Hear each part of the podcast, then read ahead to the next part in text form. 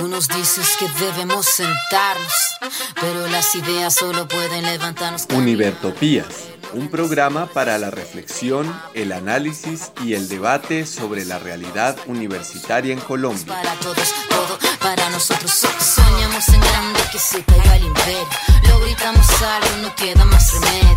Esto no es utopía, es alegre rebeldía. Escúchenos en la U D F M Estéreo los domingos a las diez treinta a m y por las redes sociales. América Latina se suba, con barro, con casco, con lápiz a patear el fiasco. Provocar un social terremoto en este charco.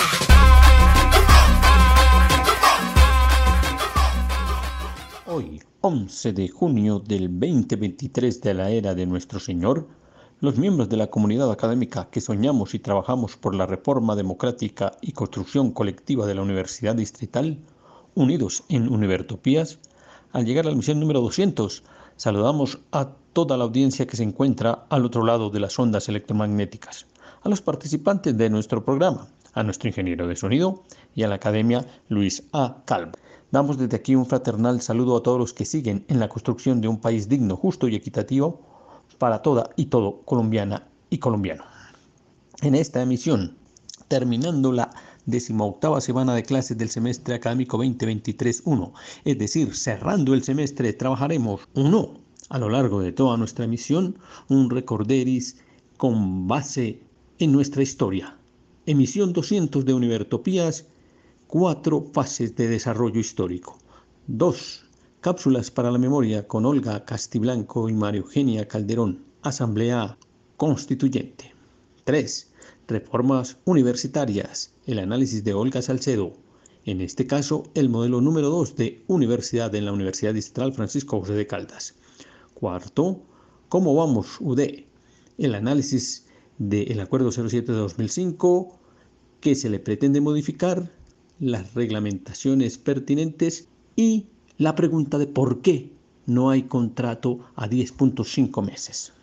Arrancamos con nuestra primera zona musical. Como estamos en la emisión doscientos, todo girará en torno a ello. Ana Tijoux, Somos Sur.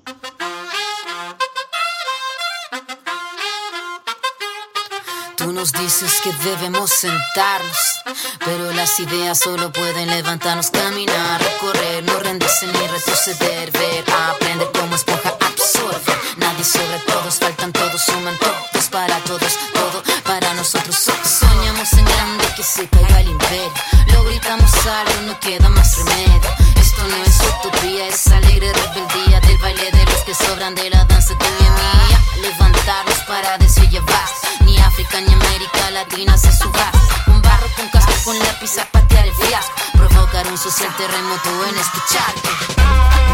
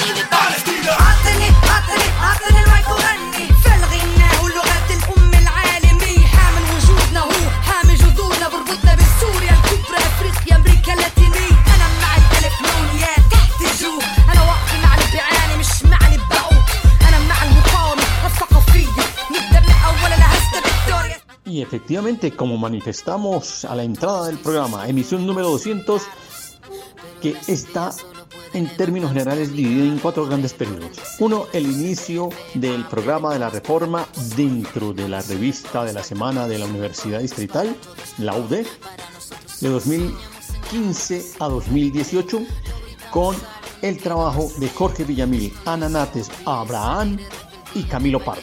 Segunda etapa, reapertura del programa de la reforma de junio dieciocho con el nombre de Univertopías hasta el cierre que hizo la emisora en diciembre de dos mil dieciocho.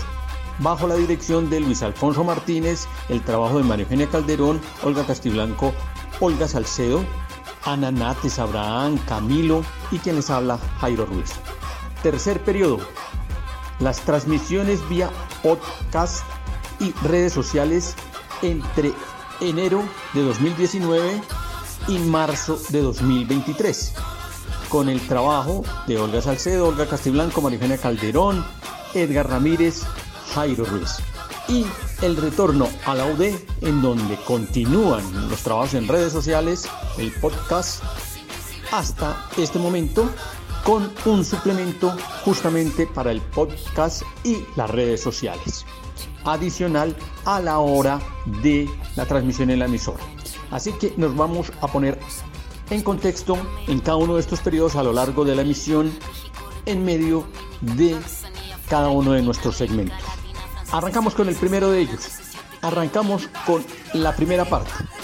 Esa primera fase de la Asamblea Constituyente Universitaria, el programa de la reforma dentro de la emisión de la revista de la semana los días miércoles. Aquí un recuento rapidísimo que nos hace Jorge Villamil. Buenos días a todos y todas.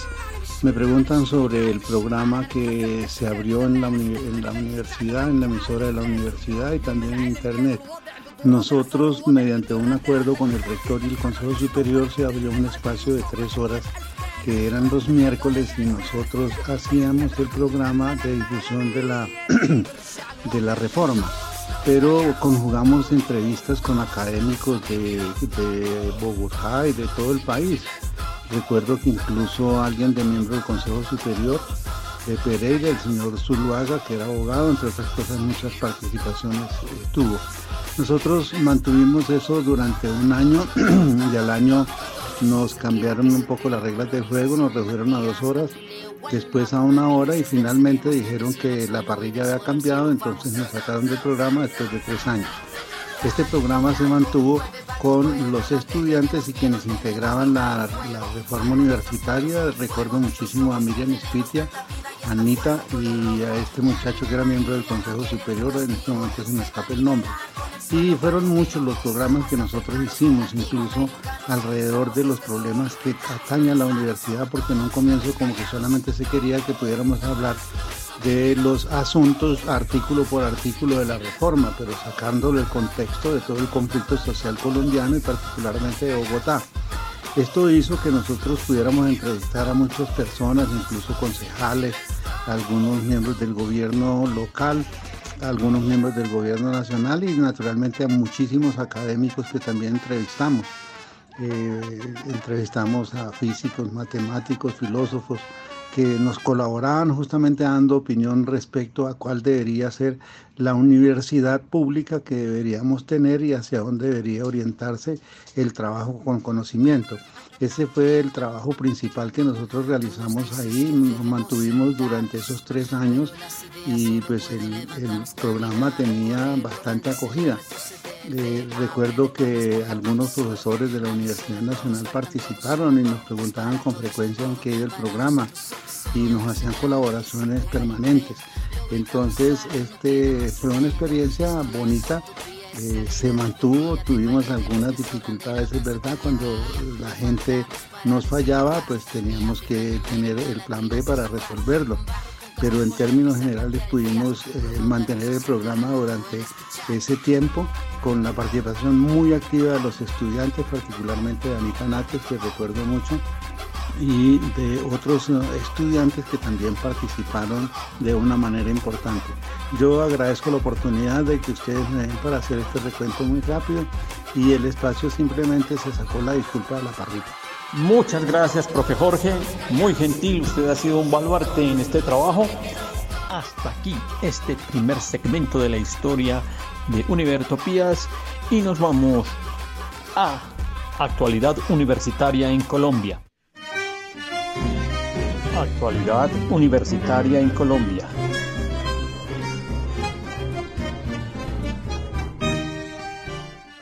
La noticia de la semana en el sector educativo está en el incremento salarial dado por los decretos ochocientos ochenta y cinco del dos de junio, en donde se establece el valor del punto para todos los profesores del decreto mil doscientos setenta y nueve del dos mil dos, que será incrementado, según el decreto, en catorce punto sesenta y dos por ciento, como había sido negociado entre el gobierno y los sindicatos.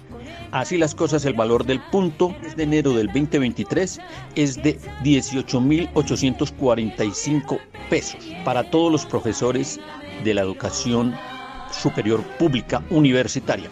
En el caso del sistema salarial de las instituciones de educación superior públicas que no son universidades, se despidió el decreto ochocientos ochenta y nueve, también del dos de julio, para instituciones como los colegios mayores, instituciones tecnológicas, instituciones universitarias, escuelas tecnológicas o instituciones técnicas profesionales del orden nacional, quedando el salario de la siguiente manera. Para la categoría de profesor auxiliar, tres millones doscientos cuarenta y cuatro mil ochocientos.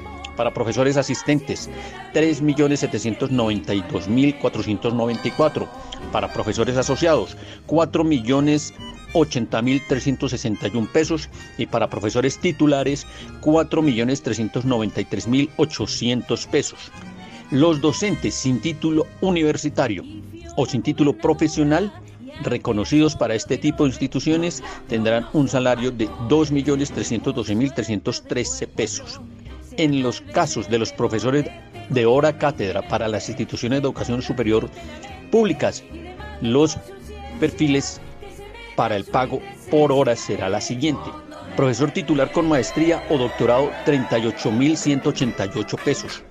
Profesor asistente con maestría o doctorado, treinta y dos mil ochocientos setenta y cinco pesos. Profesor auxiliar con especialización, veintiséis mil novecientos noventa y ocho pesos. Con título universitario profesional, veintiún mil trescientos ochenta y cuatro pesos. Profesor sin título profesional o experto, catorce mil cuatrocientos treinta y siete pesos. Esa es la noticia de la semana en el sector. Actualidad universitaria en Colombia.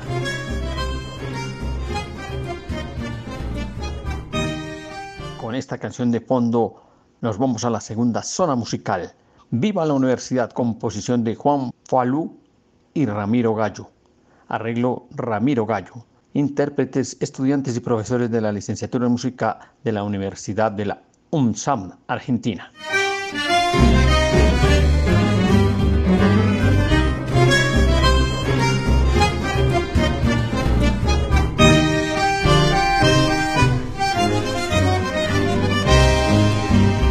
Estudiando puede un pueblo, mejor plantarse en la vida cuando el saber se cultiva.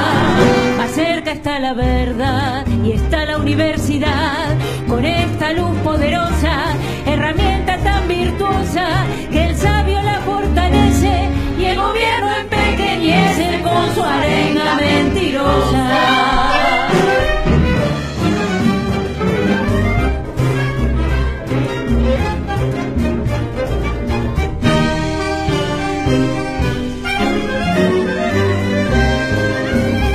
Ignorantes y corruptos que ocupan muy altos puestos definieron presupuestos y salarios con monedas. Pueblo y claustro no se quedan indiferentes y ajenos. Luchar no es asunto nuevo y nuestro emblema es el mismo. La ignorancia es el abismo y el entreguismo el veneno.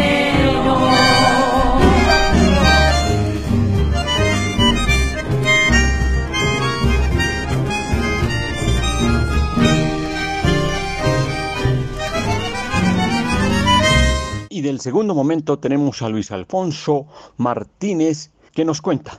Si el mundo ficar pesado, eu vou pedir emprestado a palabra poesia.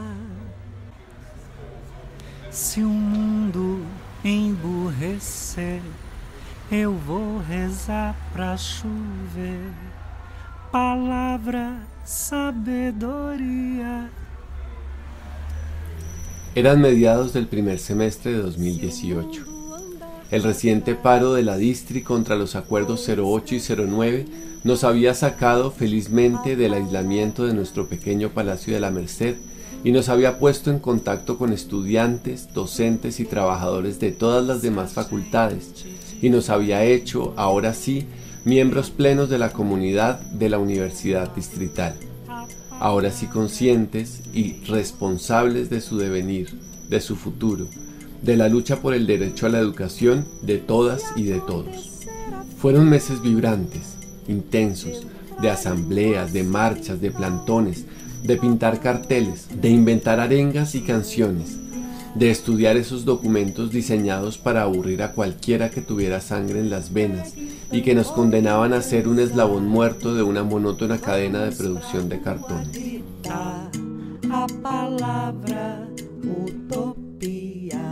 Meses de escribir a muchas manos documentos otros, muy otros, que permitían imaginar una universidad viva, que jugara un papel activo en la transformación del país, en la construcción del buen vivir. Hablábamos entonces de la necesidad de construir medios de comunicación propios para sensibilizar e informar a la comunidad sobre las incidencias del proceso de reforma, para explicar la visión y los valores que inspiraban la lucha por una universidad libre y democrática. Y entonces surgió la propuesta de revivir el programa radial de la reforma, suprimido hacia un tiempo por las directivas de la universidad. Y así nació Univertopías. Salimos al aire por primera vez en junio de dos mil dieciocho, en medio de la reorganización del movimiento estudiantil, que entonces se planteaba retomar el proceso de la MANE para volver a la lucha por una universidad pública, democrática y bien financiada. Y nos encontrábamos también en medio de un proceso electoral en el que por primera vez desde que tengo memoria parecía posible, al menos posible, que los colombianos eligiéramos un gobierno progresista, que deshiciera los entuertos de más de quince años de uribismo y casi treinta de la terrible noche neoliberal.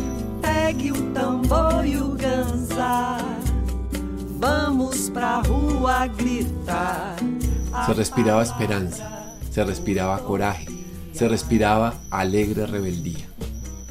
En ese primer programa escuchamos una emocionante crónica sobre el primer encuentro nacional de la UNES, a ritmo de flautas y tambores, y de la voz recia y cálida de la Poche.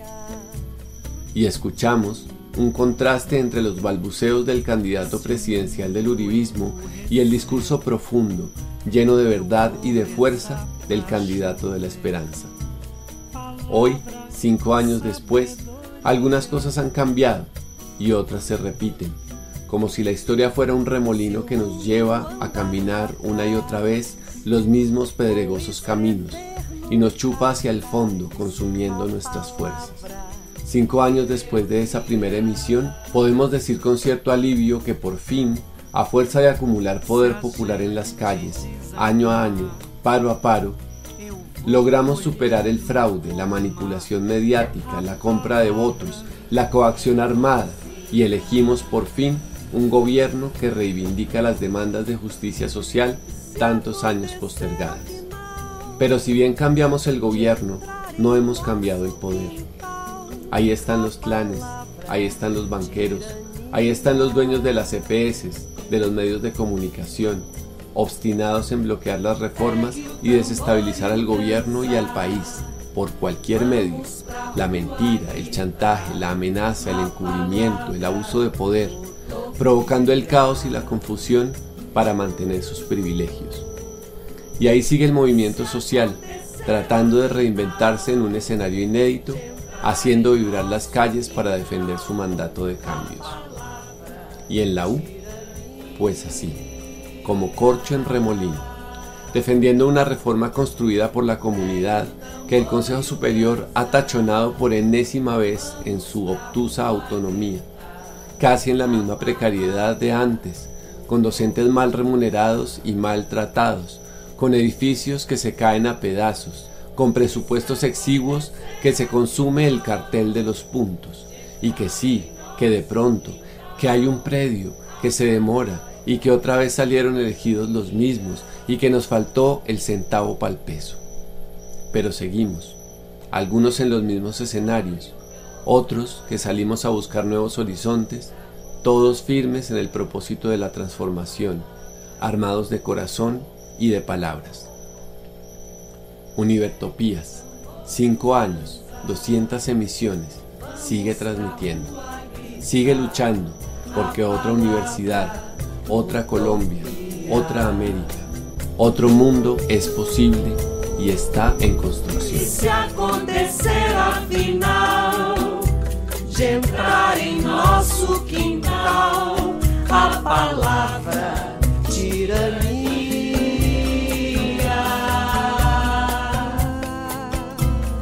pegue o tambor e o ganzá, vamos pra rua gritar a palavra utopia.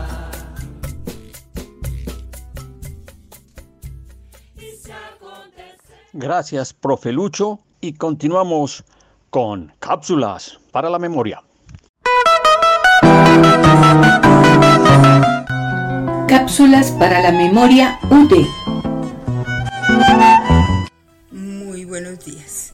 En esta píldora para la memoria U D continuaremos haciendo el recorrido por los diferentes momentos de esos intentos de reforma orgánica y estatutaria que ha venido desarrollando la comunidad universitaria y que lastimosamente pues no han tenido ese, fin, ese final de expedición de los documentos eh, estatutarios por parte del Consejo Superior Universitario.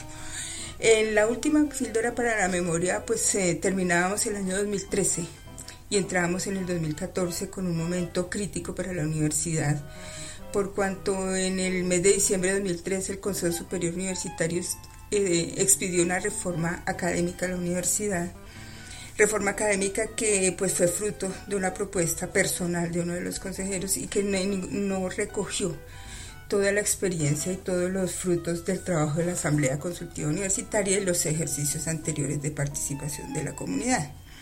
Esto generó, pues como ya se ha dicho, una movilización muy amplia y muy fuerte en la universidad, que al final dio como fruto que ese, ese acuerdo se derogara y en su, y en su reemplazo, y como para dar continuidad a ese proceso de construcción participativa de la reforma orgánica y estatutaria de la universidad, dio como fruto la expedición de una hoja de ruta metodológica para la construcción participativa del Estatuto General de la Universidad y los estatutos que se derivan de ese Estatuto General.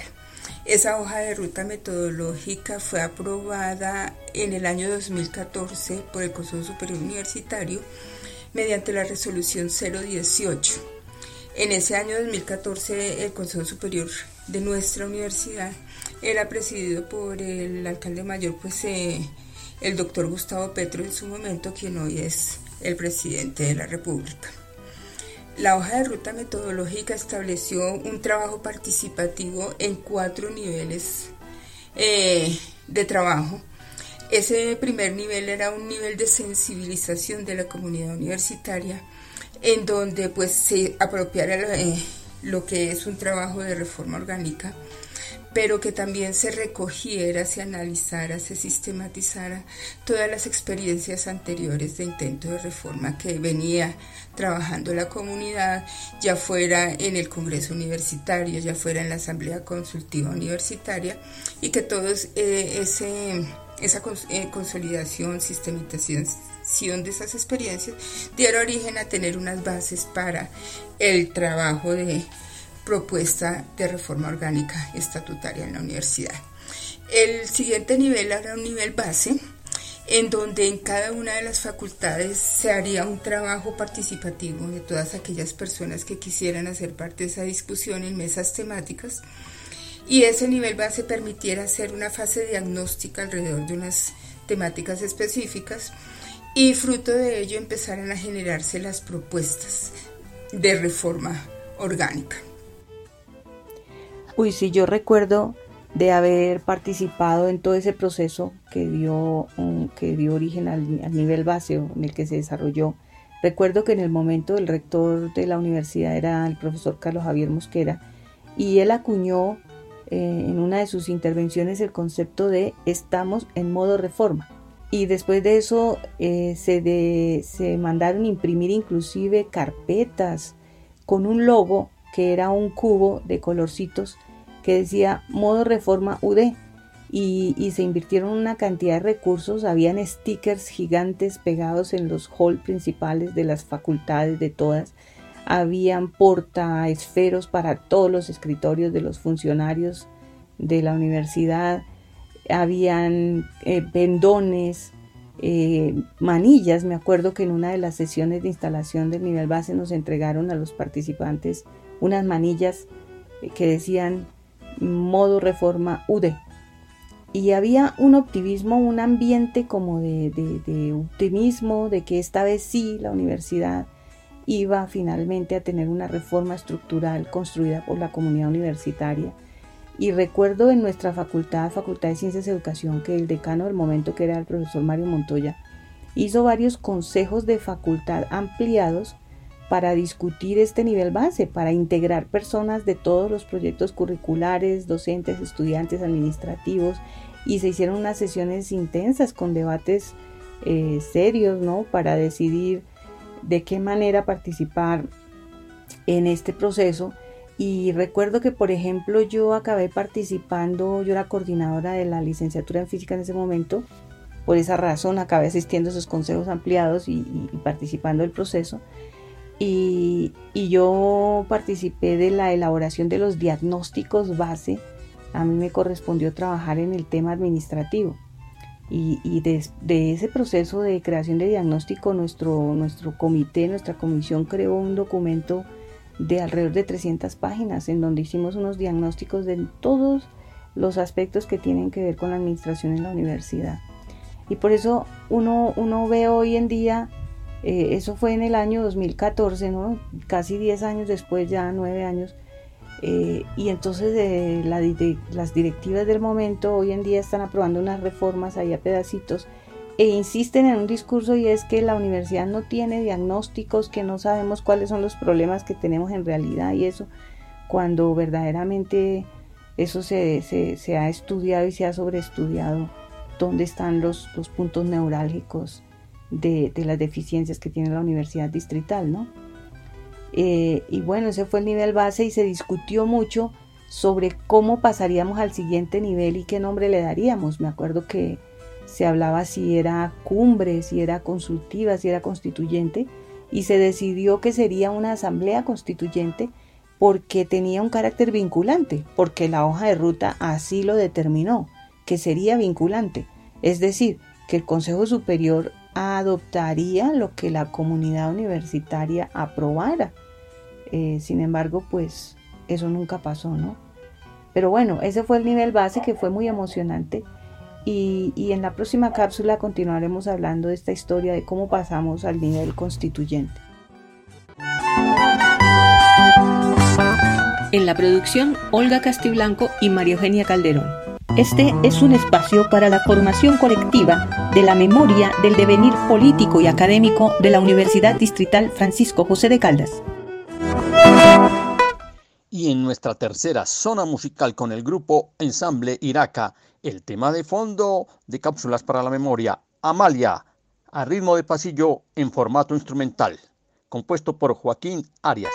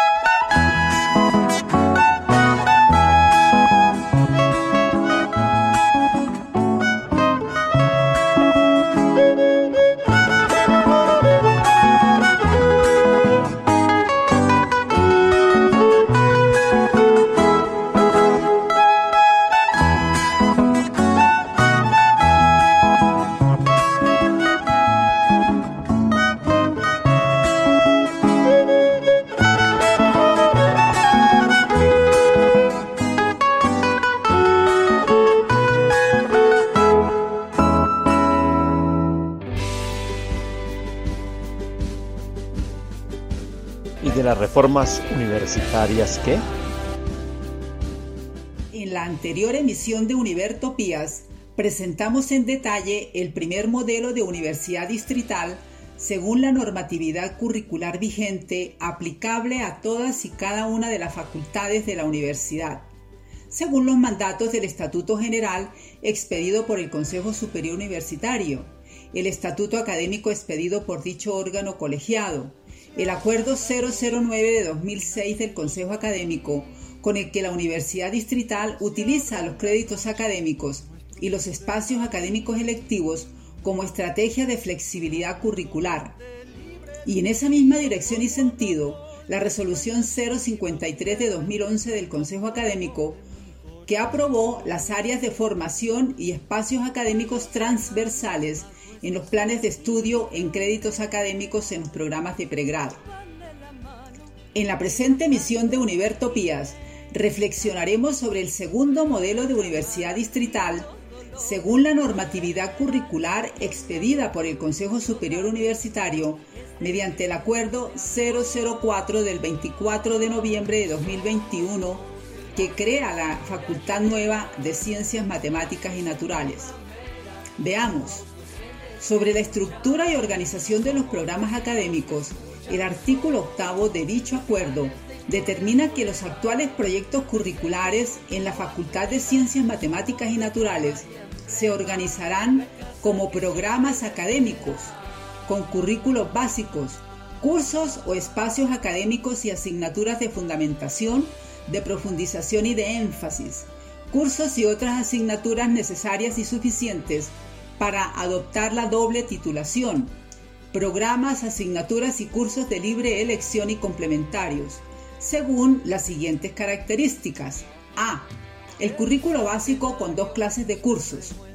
Cursos preuniversitarios que son opcionales para estudiantes que asuman sus costos académicos y sean aprobados por el Consejo Académico.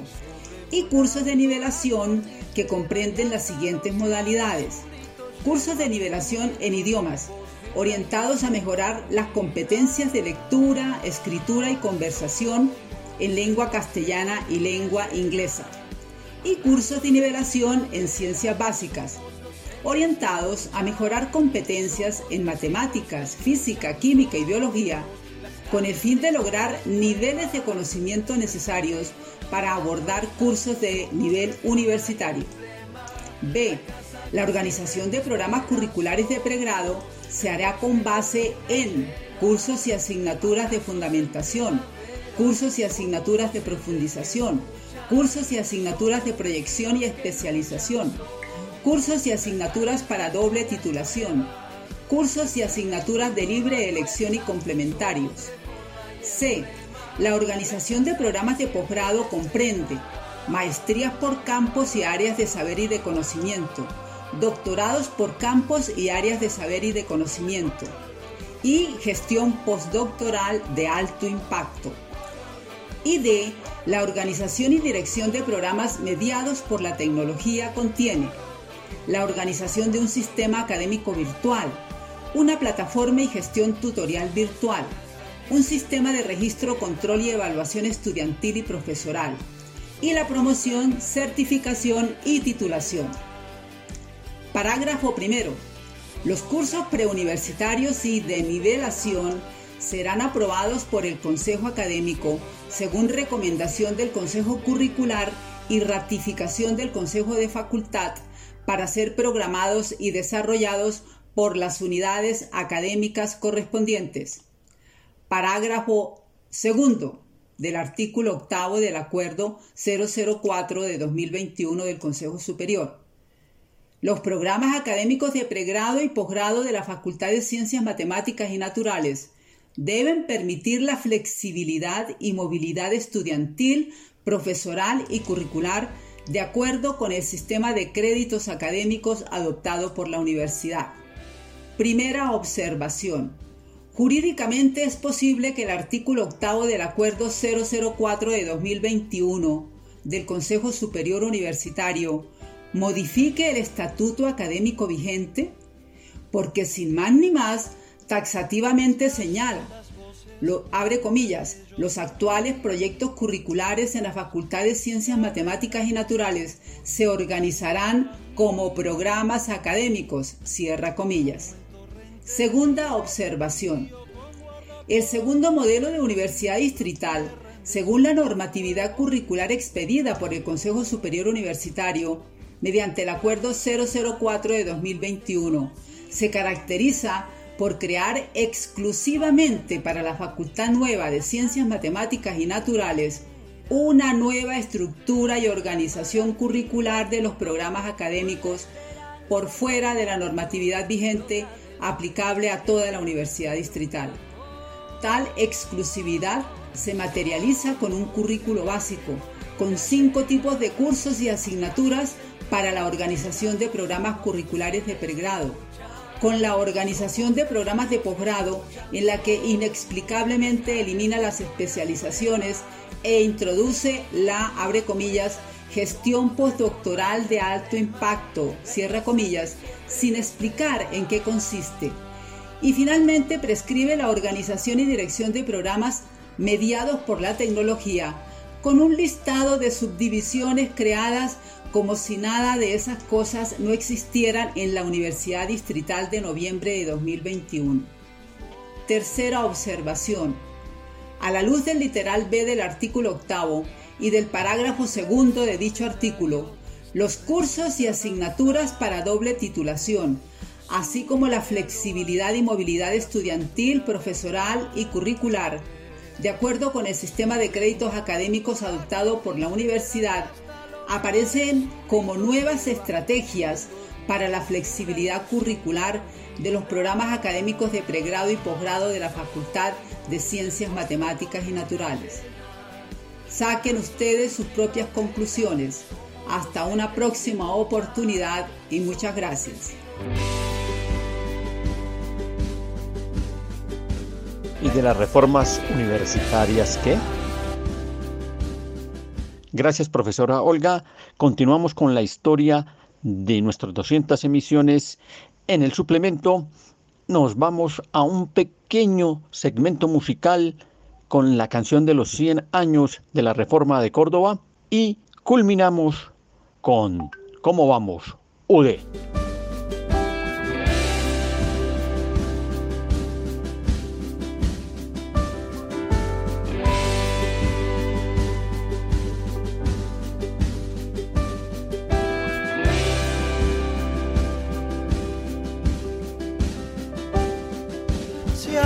Las voces vuelven aquellos latidos, se abre en la noche por nuestro sur el camino, como el torrente libre de un río, con guardapolvo, sueños y libros, tierra en desvelo, fuego de mi corazón.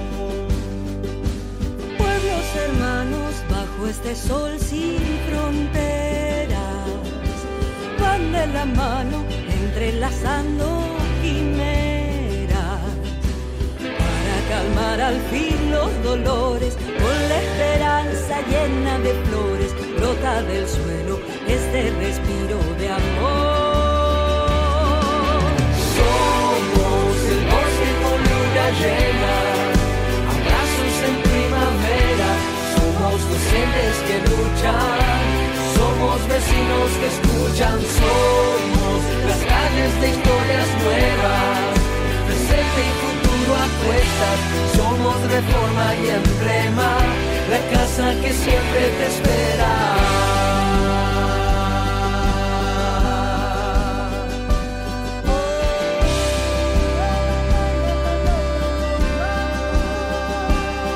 Somos pueblo, somos alma, somos nido. ¿Cómo vamos, U D? Somos canto, somos danza, somos río. En ¿Cómo vamos, U D? Hablamos entonces de la reforma que se pretende hacer al Acuerdo cero siete de dos mil cinco del Consejo Académico, que tiene que ver con el año sabático. Ya nos queda claro cómo está reglamentado el año sabático, tanto en el Estatuto Docente del Acuerdo cero once de dos mil dos, como en su eh, reglamentario, el Acuerdo cero siete del dos mil cinco del Consejo Académico.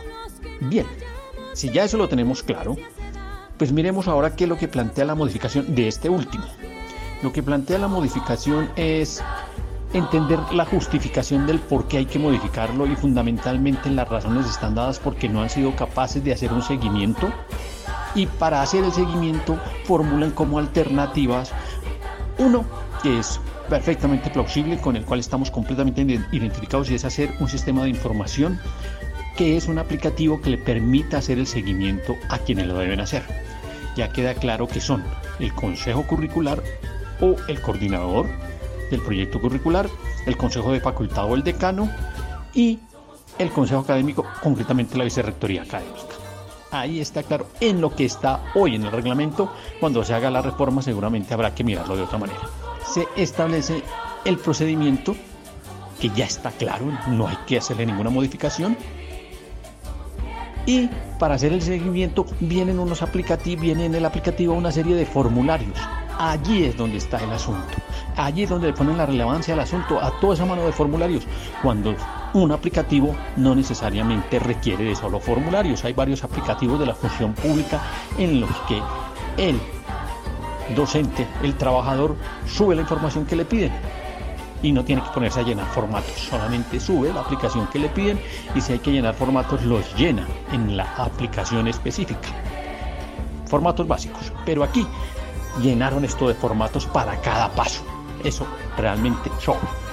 Y si miramos ahora sí qué propuesta proponen de articulado, la propuesta es en donde dice profesor cambiar por personal docente, en donde dice universidad decir Universidad Distrital Francisco José de Caldas, y se inventaron unos entregables. Esos entregables son necesarios para saber qué debe subir el docente, eso sí. Entonces hay que discutir sobre si esos entregables son o no los que se requieren para el año sabático. Y entonces están diciendo, por ejemplo, que el primer entregable es eh, para las labores de investigación. Y entonces hay que entregar un libro de investigación, hay que entregar un artículo, ya sea de revista A uno o A dos, hay que entregar un producto tecnológico patentado, o hay que entregar una variedad de animal o vegetal y certificado. Es decir, hay que entregar una serie de cosas que justifiquen el año sabático. Claro, si se va a investigación, hay que establecer cuáles son los entregables. Pero nos preguntamos, ¿es necesario establecer cuál es el entregable para un sistema, para una investigación que se va a hacer en un solo año? Si fuese la culminación de una investigación que se viene desarrollando durante mucho tiempo y que en el año sabático se va a culminar, bueno, seguramente sí, pero eso tenemos que discutirlo y ponernos de acuerdo. ¿Cuál es el entregable de la participación en intercambios docentes de investigación? Si es eso lo que va a hacer en el año sabático, entonces hay que establecer qué es lo que le entregan en el intercambio con las otras instituciones y subirlo. Si es un informe de una pasantía, subir el informe de la pasantía. Eso es lo que habría que hacer. Y así empiezan a hacer los entregables de cada caso. El llamado es entonces a que nos pongamos de acuerdo a revisar si esos son los entregables. La pregunta sería, supongamos que nos ponemos de acuerdo con esos entregables. Para eso hay que hacer una modificación del acuerdo en comento del cero siete del dos mil cinco. No, lo que hay que hacer es sencillamente una circular o una resolución que lo único que va a hacer es decir paso a paso cómo el docente, cómo el decano, cómo el consejo curricular, cómo el coordinador y cómo el consejo académico y la vicerrectoría académica entran al sistema de información y verifican el control del mismo. Eso no exige ninguna modificación a ningún acuerdo, y eso no exige el llenar esa mano de formatos que se inventan. Es decir, la intencionalidad vale, pero lo importante es que exista el sistema informativo y que se señale cómo trabajar con ese sistema informativo, para la cual no se requiere ninguna modificación al acuerdo existente. Igual ocurre con los demás acuerdos. Sobre el del régimen disciplinario haremos modificación o haremos mención de acuerdo a lo que se discutió en la asamblea que hubo el día jueves.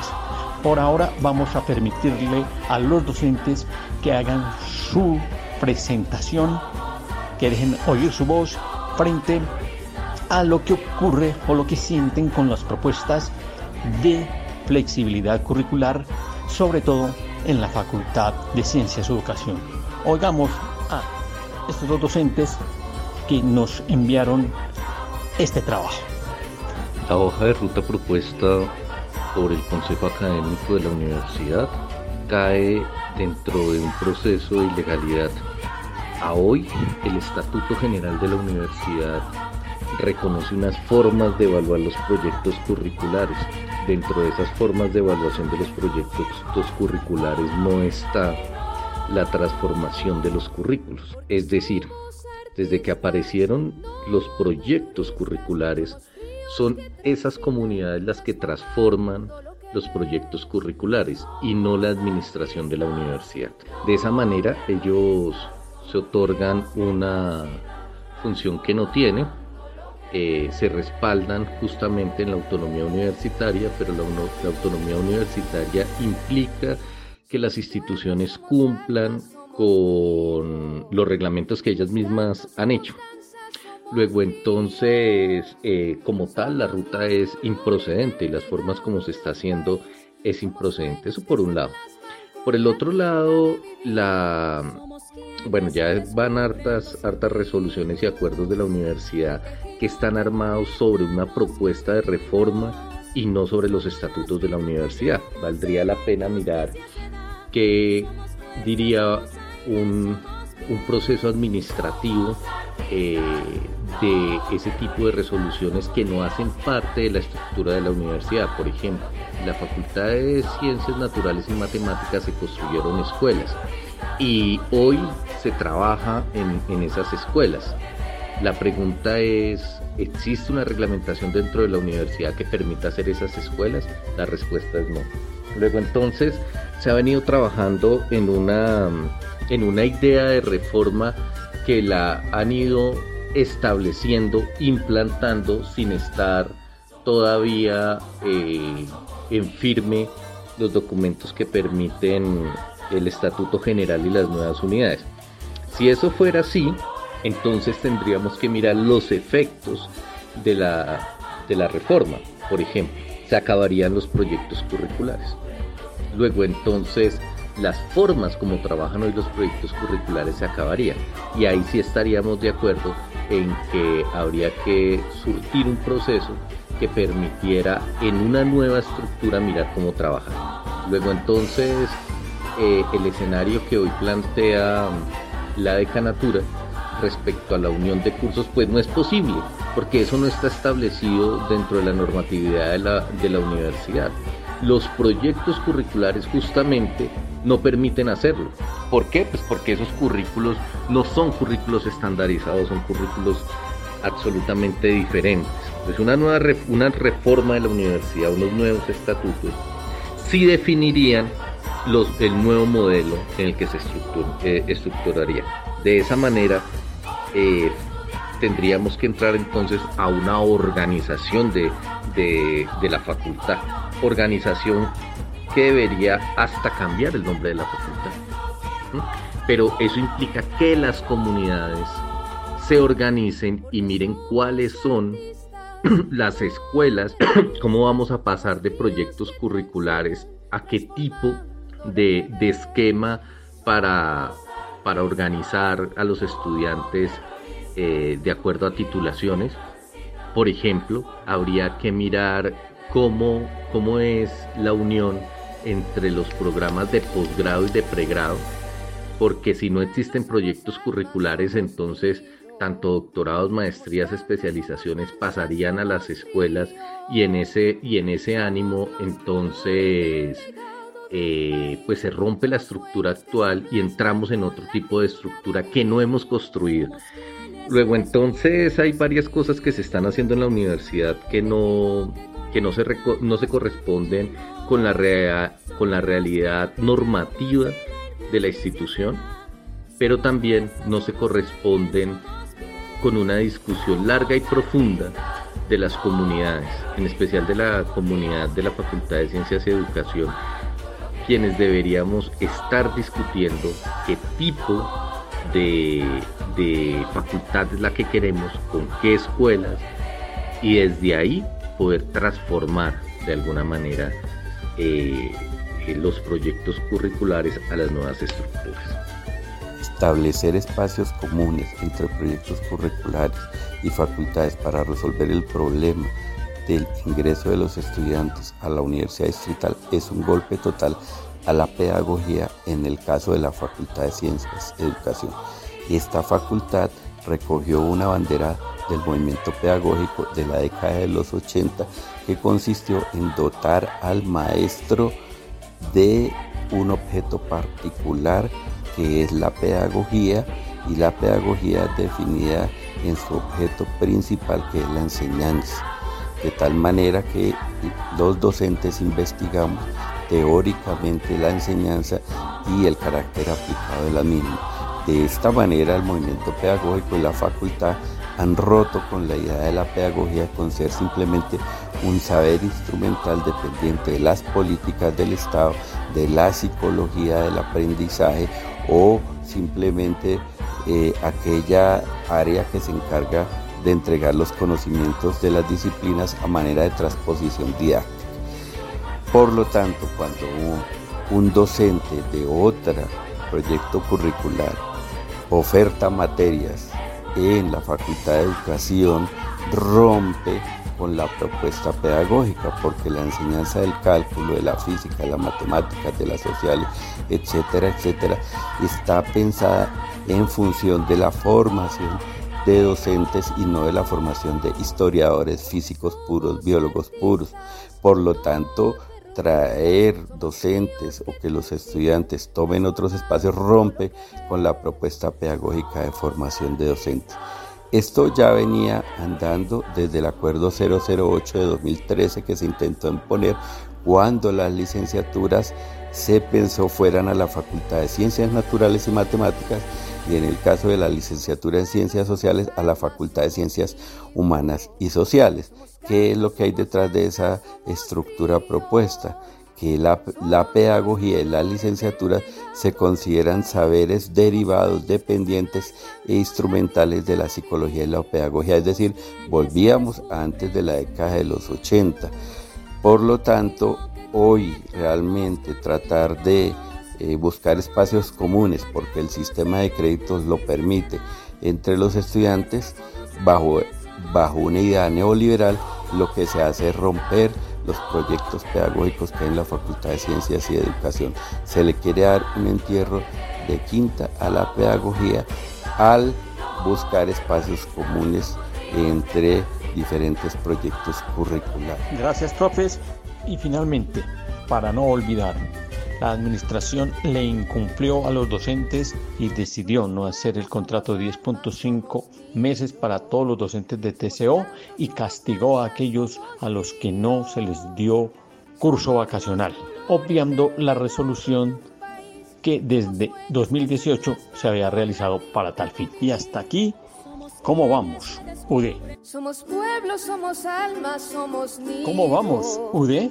Somos canto, somos danza, somos río.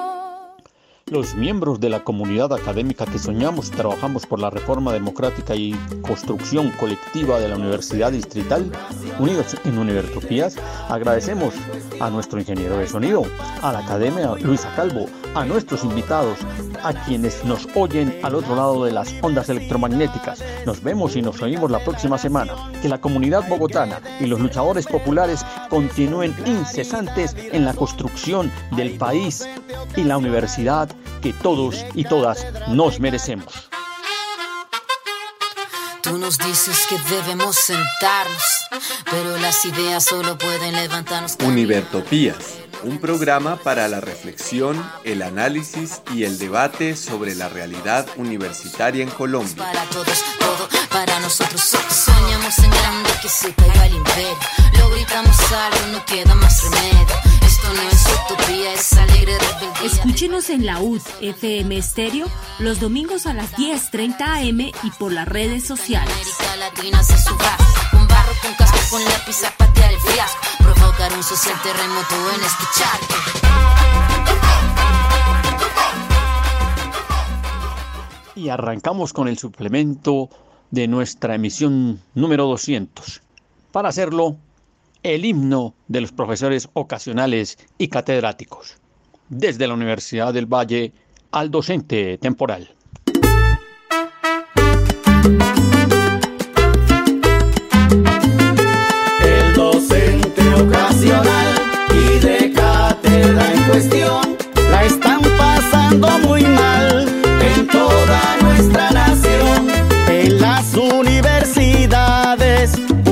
problemas de la nación. Hay que decir las verdades con claridad y razón. Hay docente ocasional y de cátedra precarios con exceso laboral, pero de bajos salarios.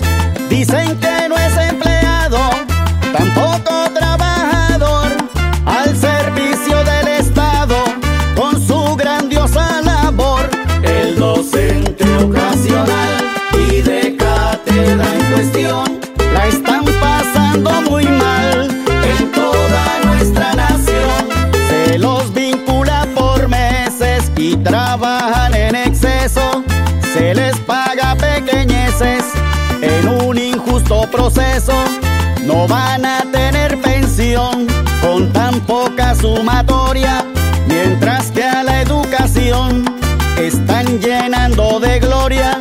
Luchemos por acabar esta historia de maldad, porque merecen gozar de grata estabilidad. El docente ocasional y de cátedra en cuestión la están pasando muy mal en toda nuestra nación. Vamos a garantizarles digna remuneración, pues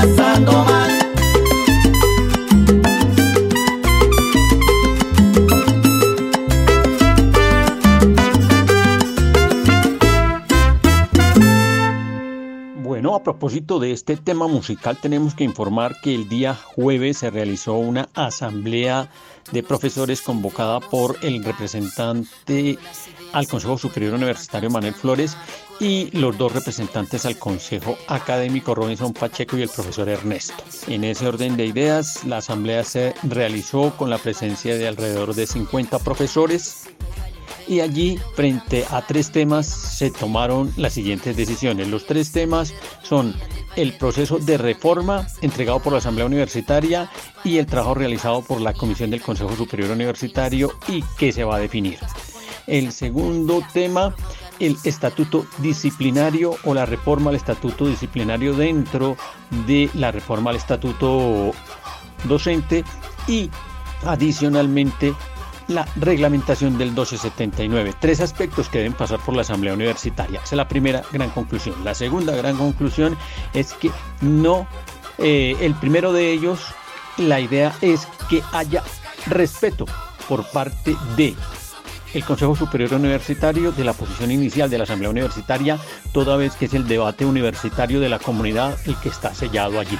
Frente a los otros dos, se establece que se llama a la no aprobación hasta que no surtan su trámite en la Asamblea Universitaria y hasta que adicionalmente no se haya oído la voz de la comunidad, porque lo que hay detrás no es solamente las reformas estatutarias o las reglamentaciones, sino el cubrir la serie de errores que la administración ha acumulado durante estos veintitrés años en la aplicación del decreto doce setenta y nueve y en la aplicación interna de las reglamentaciones disciplinarias que deben soportarse por la condición de régimen especial y porque dentro de la universidad no se pueden reemplazar los estatutos disciplinarios que tienen que ver con lo penal, que tienen que ver con lo disciplinar en la, en la función pública, y en ese orden de ideas hay que formalizar hasta dónde debe llegar eso y hay que hacerlo con los docentes. En segundo término, el profesor Edgar Ramírez no pudo llegar o llegó a la sesión de asamblea, pero en el momento la asamblea no había iniciado y posteriormente hubo problemas de comunicación. El profesor deja plasmada su posición en este audio. Dado que ayer ocho de junio a las diez de la mañana no había comenzado la reunión de profesores convocada en la aduanilla de Paiva, comparto mi aporte sobre el tema. Primero, hay que tener en cuenta que ya van tres años en que el Consejo Superior Universitario no quiere aprobar el Estatuto General acordado por la Asamblea Universitaria. Hay que recordar que esta fue elegida democráticamente por la comunidad y que trabajó durante la pandemia sin garantías por parte de la dirección universitaria. Segundo, que la constitucionalidad del Estatuto General acordado depende de la Corte Constitucional y no de una comisión accidental y menos de abogados contratados con recursos públicos para dif- defender los intereses de los de siempre.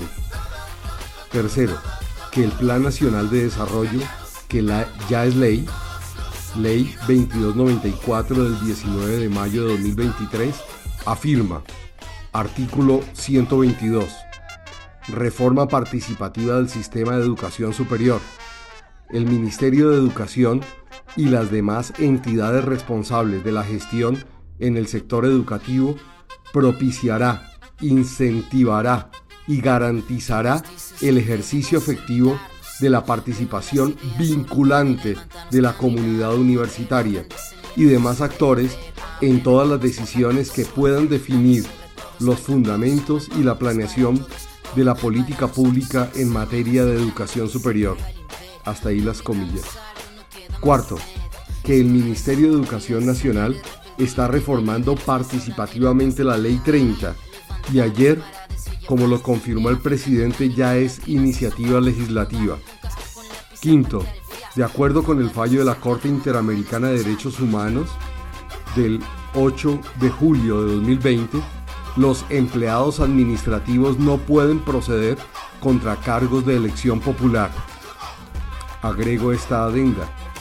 La representación docente no está teniendo en cuenta que el Estatuto Asambleario contempla un proceso de formalización docente basado en la experiencia de las universidades públicas que ya lo tienen.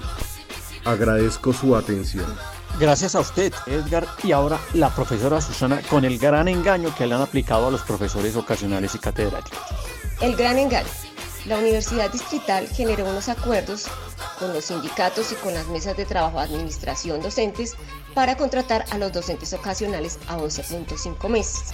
Posteriormente, asignó presupuesto a diez meses para que se contratara únicamente a los docentes T C O y a los docentes hora cátedra a diecinueve semanas por cada periodo intersemestral. Esta contratación de los docentes T C O está amparada en la Resolución cero trece de dos mil dieciocho. Las facultades de Ingeniería, Ciencias y Artes generaron sus resoluciones a diez punto cinco meses para los docentes T C O y a dieciocho semanas para los M T O y H C. La Facultad Tecnológica y la del Medio Ambiente generaron las resoluciones a dieciocho semanas para todos los docentes ocasionales. Tras arduas luchas se logró que estas dos facultades se diera la contratación, o por lo menos el acuerdo de contratación, a veintitrés semanas para los docentes T C O en términos de la igualdad de condiciones con las otras facultades. Esta contratación iniciaría el quince de junio. Las actividades a realizar son cursos vacacionales y las contenidas en la Resolución cero trece de dos mil dieciocho, parágrafo dos.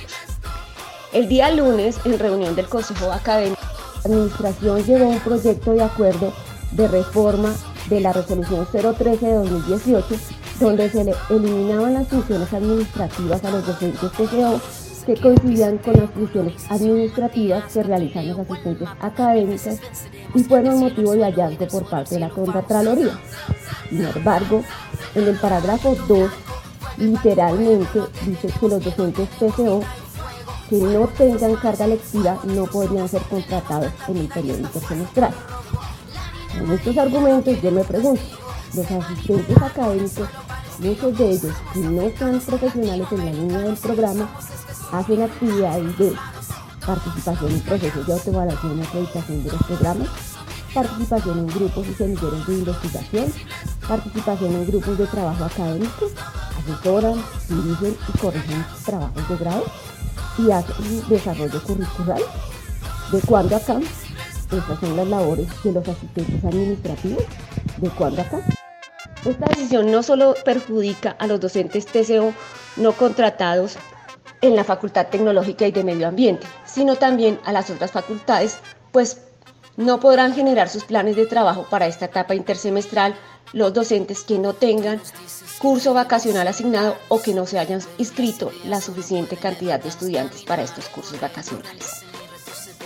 El gran engaño, una vez más, nos dividieron como docentes ocasionales, T C O, M T O, H C y aún más por facultades, para vulnerarnos cada vez más. Gracias, profe. Como usted lo dice, ese es el gran engaño de esta administración, entre otros engaños. Y nos vamos a una nueva zona musical. En este caso, Somos Artistas.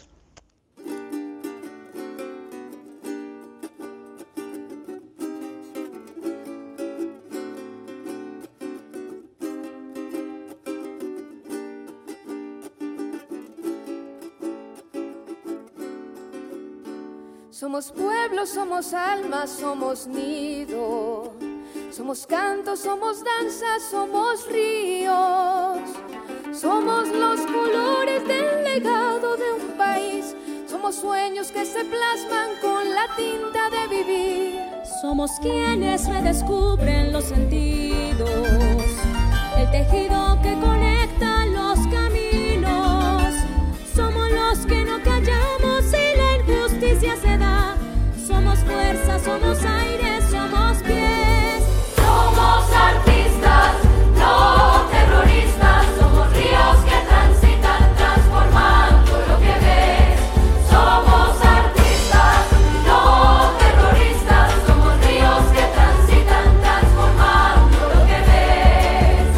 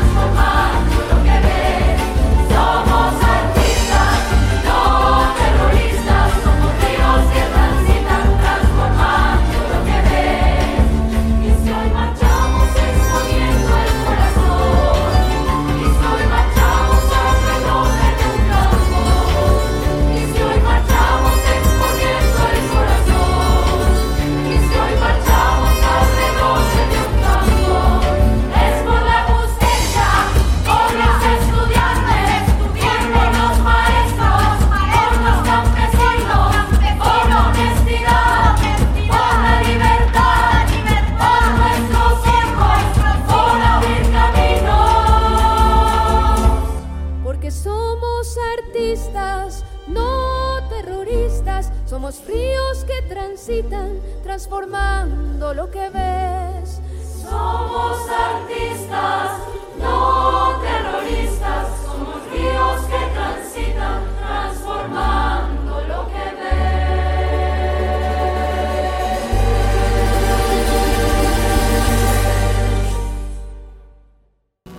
Somos artistas, no terroristas, somos artistas, no terroristas. Y finalmente nos vamos a la lectura del texto de la Comisión de la Verdad. Lectura del documento Hallazgos y Recomendaciones de la Comisión de la Verdad. Título tres. Violaciones de derechos humanos e infracciones al derecho internacional humanitario. Subtítulo tres doce. Violencias sexuales. En el retén yo iba caminando y se me acerca una camioneta. ¿Qué? Niña, que venga, móntese. ¿Que para dónde va? Y yo... No, no, no, no, ya llegué, muchas gracias, muchas gracias. No, venga, venga, yo la llevo. Cuando menos pensé fue que se bajó ese tipo de esa camioneta, me arrinconó y me puso un arma en la cabeza. Ay, Dios mío. Bueno, entonces yo forcejé con él y bueno, ¿qué tal? Y pum, me pegó un cachazo y yo caí al piso. Se me tiró encima y abusó sexualmente.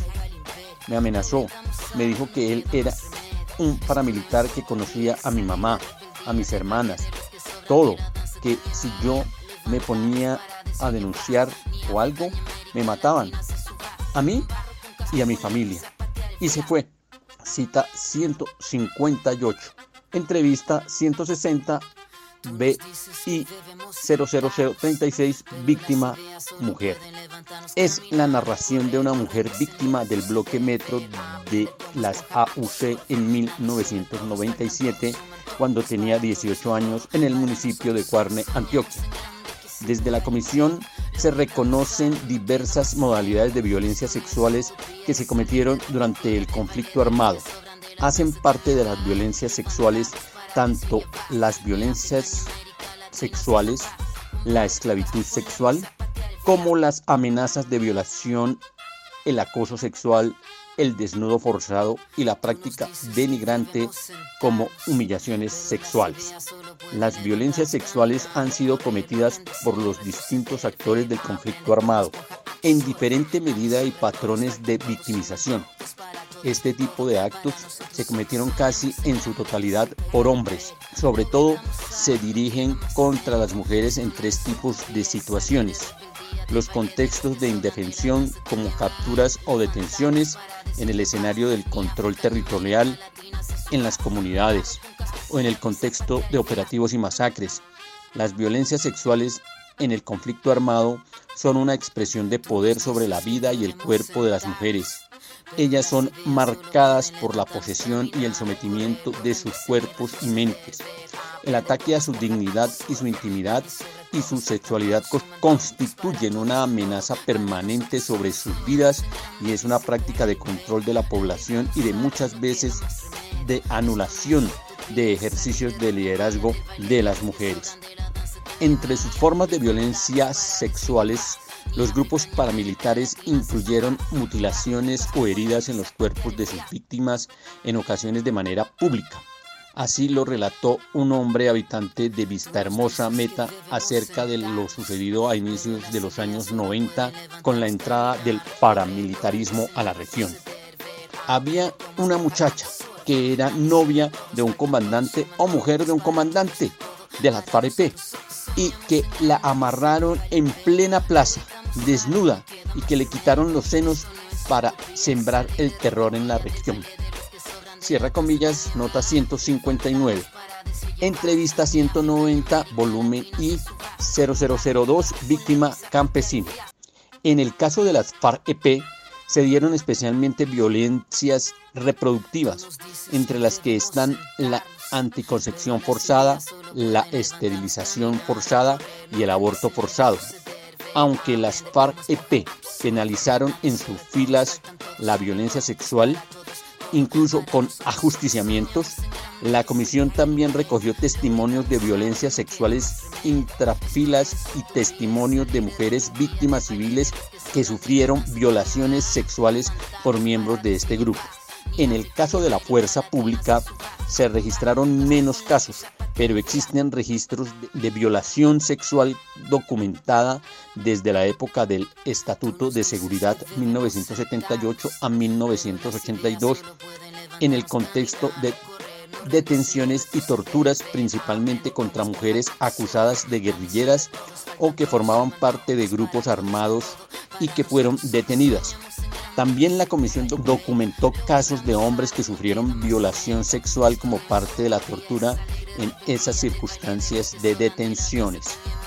Debemos tener en cuenta que también las violencias sexuales fueron perpetradas contra mujeres y hombres en contextos de detención arbitrarias, torturas y ejecuciones extrajudiciales en las que se registraron prácticas de mutilación de los genitales de las víctimas como formas de castigo y humillación. En las violencias sexuales se presenta un gran subregistro por la falta de mecanismos adecuados y de garantías para la denuncia, por el estigma asociado de la violación, por las implicaciones subjetivas y familiares que acarrean, por la reiterada exposición de su intimidad y por la desprotección de las víctimas. De acuerdo con el Registro Único de Víctimas, R U V, en Colombia al menos treinta y dos mil cuatrocientas cuarenta y seis personas han sido víctimas de actos en contra de la libertad y la integridad sexual. Las mujeres y niñas fueron ampliamente las más afectadas. El noventa y dos por ciento del total de víctimas, particularmente las que habitan áreas rurales. Los mayores registros de las violencias sexuales asociadas a las propias dinámicas del conflicto armado se encuentran entre mil novecientos noventa y siete y dos mil cinco, años en los que también se perpetraron otros tipos de violaciones de derechos humanos, en el contexto de agudización y extensión de la guerra, de manera particular en las áreas rurales. La modalidad de violencia sexual más utilizada por grupos paramilitares, grupos guerrilleros y fuerza pública, según los hechos documentados en los testimonios recogidos por la comisión. Esta gráfica no pretende demostrar la magnitud de las responsabilidades de cada actor o cuál cometió este crimen con más frecuencia. Por un lado, ilustra que tanto paramilitares como la guerrilla y la fuerza pública, la violación sexual fue la modalidad registrada como más frecuente, aún en diferente medida. La violencia sexual y la violencia reproductiva al interior de los grupos armados aumentaron en el periodo de mayor agudización de la guerra entre mil novecientos noventa y seis y dos mil siete. Por ejemplo, las FARC impusieron en algunos de sus bloques la planificación y el aborto para las combatientes sin importar las graves consecuencias físicas y psicológicas que padecieron las mujeres. Cita ciento sesenta, que dice: por su parte, en el documento entregado a la Comisión por el Instituto de Ciencias Políticas I C P, donde analiza los testimonios presenciales de setecientas setenta y cinco niñas, niños y adolescentes que fueron parte de las FARC-E P, han antes de cumplir dieciocho años, se identifican sesenta y cuatro casos de aborto forzado y doscientas cuarenta y una mujeres obligadas a la planificación forzada, reclutamiento y utilización de niños, niñas y adolescentes por parte de las FARC-E P y I C B, noviembre veinte veintiuno. Y con esto cierra la cita y cierra la lectura de el libro Hallazgos y Recomendaciones, informe final de la Comisión de la Verdad. En nuestra siguiente emisión continuaremos con el subtítulo trescientos trece, amenazas al derecho a la vida. Y antes de irnos al segmento de las doscientas emisiones de Univertopías, lo que significa Univertopías desde el punto de vista de su ser. Una canción protesta con Aterciopelados.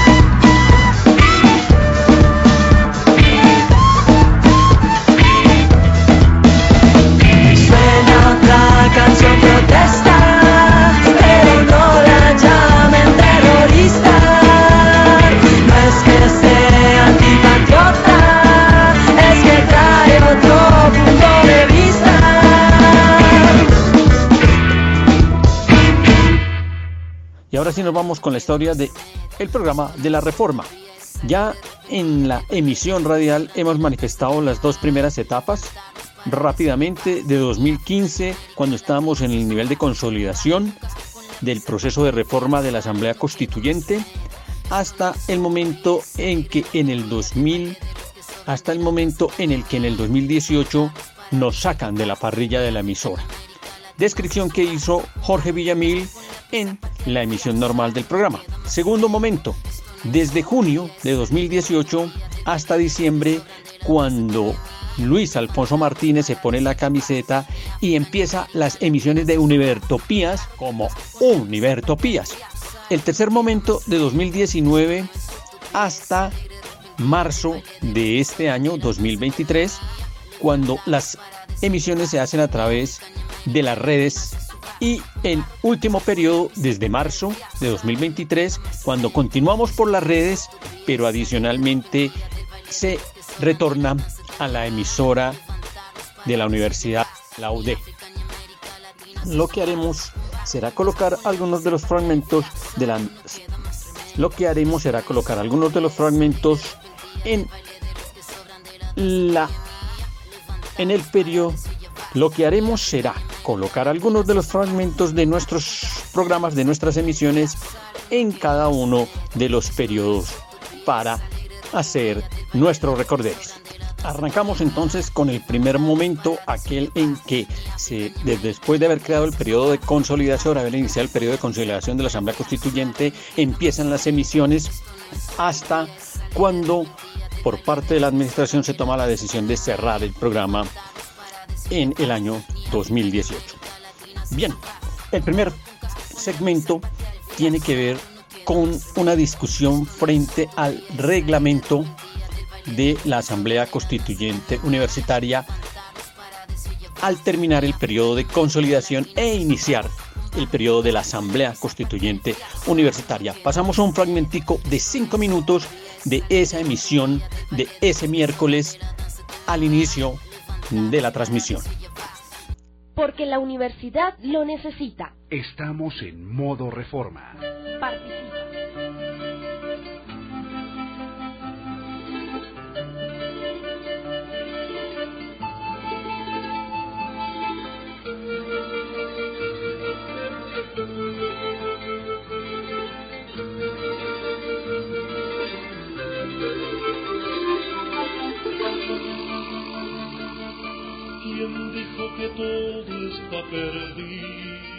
Eh, buenos días, eh, siendo siete cincuenta y seis, eh, iniciamos nuestro programa sobre reforma académica, como todos los miércoles, con la audiencia de la emisora de la Universidad Distrital, la U, en eh, noventa punto cuatro. Eh, hoy damos eh, bienvenida a la participación de Johnny Uribe, eh, asesor de la Rectoría, de la profesora decana de la Facultad de Medio Ambiente, eh, Niria Bonza, y, y Brian Silva, eh, integrante de la Comisión de la Mesa y de la Mesa Directiva de la Reforma, elegida en el día lunes, eh, contando que ya comenzamos este proceso, y Jorge Villamil, que hemos venido permanentemente ya durante veintisiete programas discutiendo sobre esto. Bienvenido, profesor Johnny. Muchas gracias, profesor, a todos los oyentes y a la mesa que nos acompaña el día de hoy. Eh, profesora Niria. Buenos días, muchas gracias por la invitación nuevamente. Eh, muy contenta de estar aquí nuevamente en este programa de la reforma y con ya muchas novedades del proceso, que nos tiene muy contentos en la universidad. Eh, Brian. Buenos días, buenos días compañeros que nos escuchan, y muchas gracias de nuevo por la invitación. Ah, bueno, y en la aquí en, en la dirección de los equipos eh, está reemplazando a Sandrita, me recuerda el nombre con la audiencia, por favor.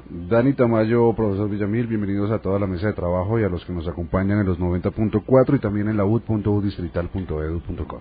Bueno, gracias. Eh, Eh, Dani, entonces vamos a comenzar. Eh, naturalmente hay un cierto estado de regocijo porque finalmente logramos como avanzar en ese proceso. Eh, yo debo recordarles a ustedes que en la consultiva gastamos un mes aprobando el, el, el reglamento, sí. A pesar de que este reglamento fue el mismo reglamento que utilizó la constituyente eh, del año noventa y uno, además que lo trabajamos en la consultiva durante un mes.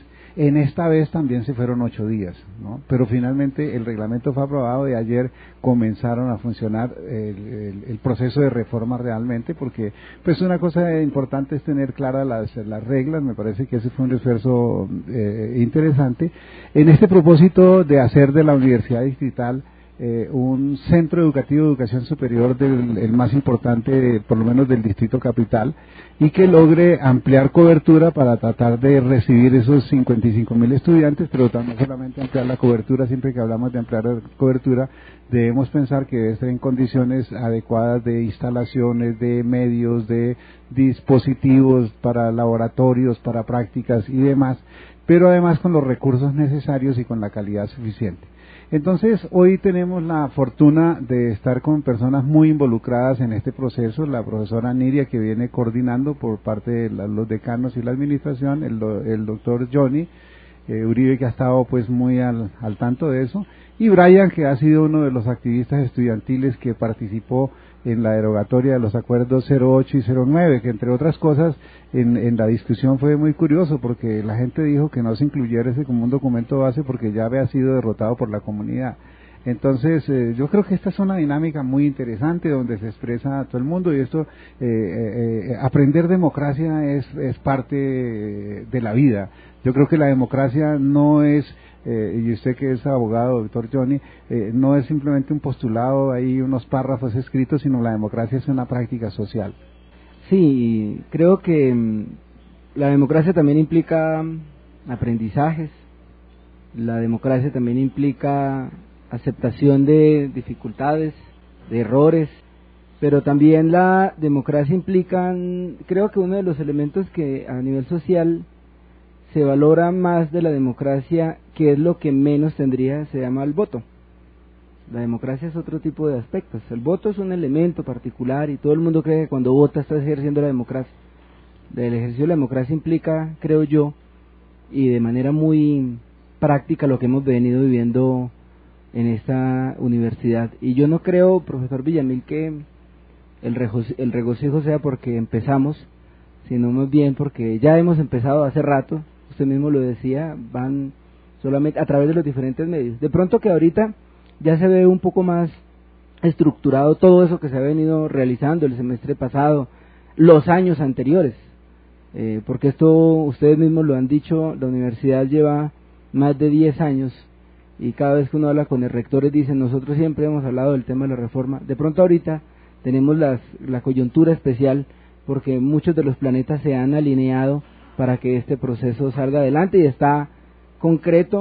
Hasta aquí este primer audio del primer periodo, en el que vale la pena recordar no solamente a Jorge Villamil, sino también a los compañeros que colaboraron con él para llevar a cabo las emisiones: Ana Nates, Abraham Rivera, Camilo Pardo, Miriam Espitia, entre otros. Vamos para el segundo momento, el momento en el que es retirado de la parrilla de la emisora y a través de una deliberación logra volver nuevamente a la emisora, pero se hace adicionalmente un respaldo por redes.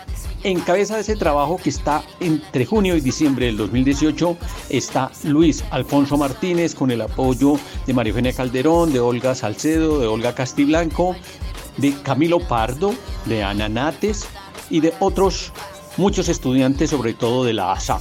Vamos a pasar dos audios, uno que se denomina La Reforma en Transmilenio y otro que se denomina El Conejo de la Reforma. Destino: Reforma Universitaria. Próximas paradas: Comisión Accidental, Comisión Integral Verificadora, Comisión de la Comisión, Revisión de Expertos, Revisión de la Revisión, Deliberación del Órgano Superior, Evaluación de Conveniencia Institucional, Análisis de Viabilidad Financiera, No, parce. Yo mejor me voy en bici. ¿Armamos una rodada? Uy, yo sí estoy de acuerdo con esa ciudadana. Yo me bajo de, esas, de esos sistemas masivos para construir nuestros propios caminares, ¿no? Masivos y pesados, ¿no? Y pesados. Ay, buenos días, mijita. Ay, qué alegría tenerla por aquí. Yo le cuento que ando súper embolatada, mijita. Sí, imagínese que el doctor Garicia Barba vino todo contento. Sí, así, con la nariz toda colorada, mijita, y me dijo: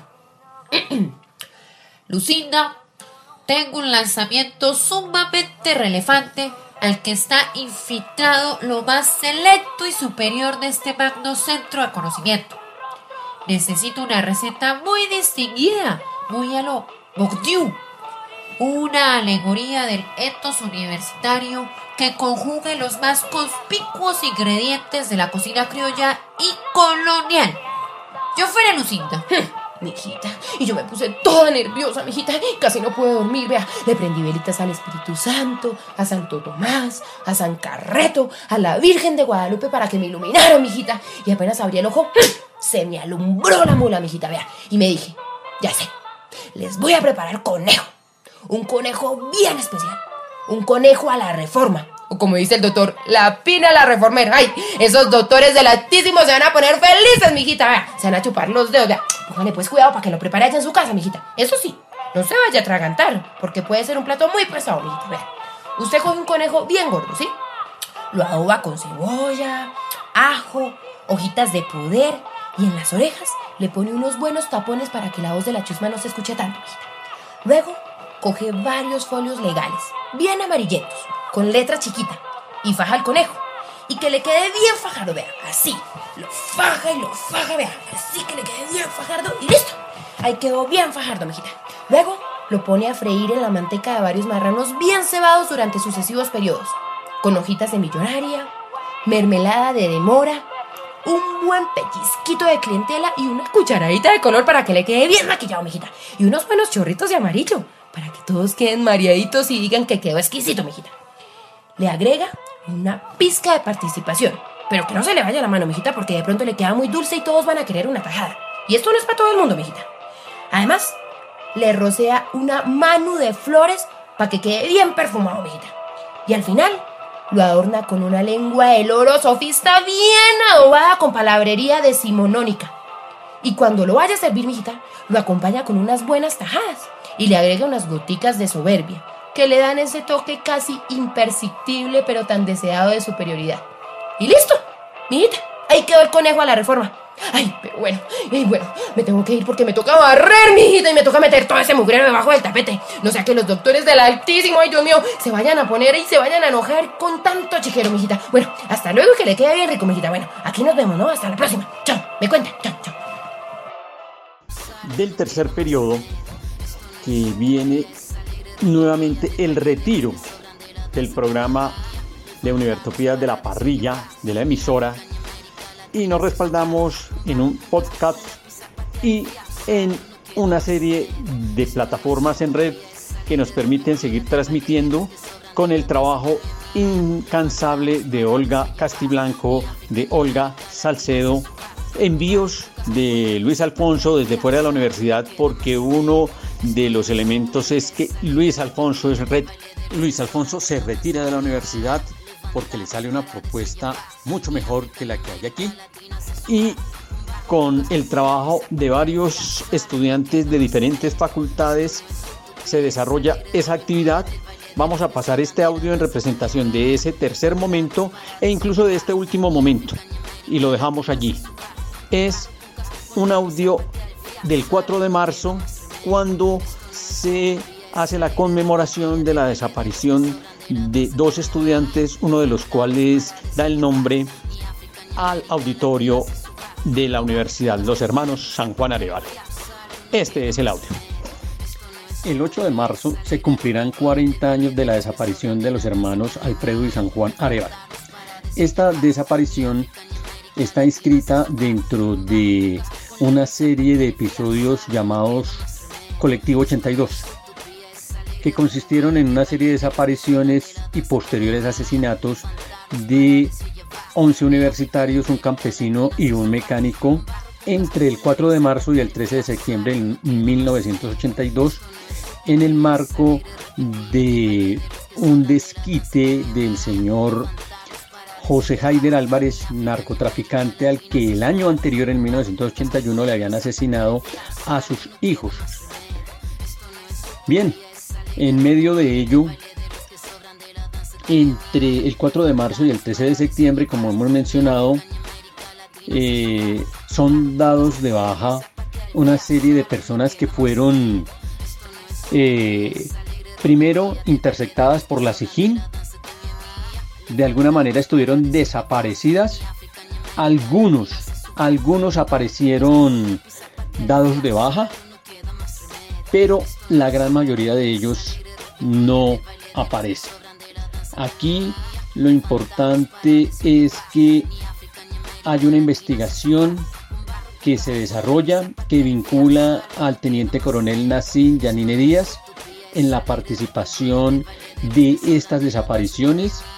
Hay un proceso disciplinario que da cuenta de que efectivamente eso ha venido ocurriendo, y entonces vale la pena recordar a quienes fueron víctimas de este flagelo.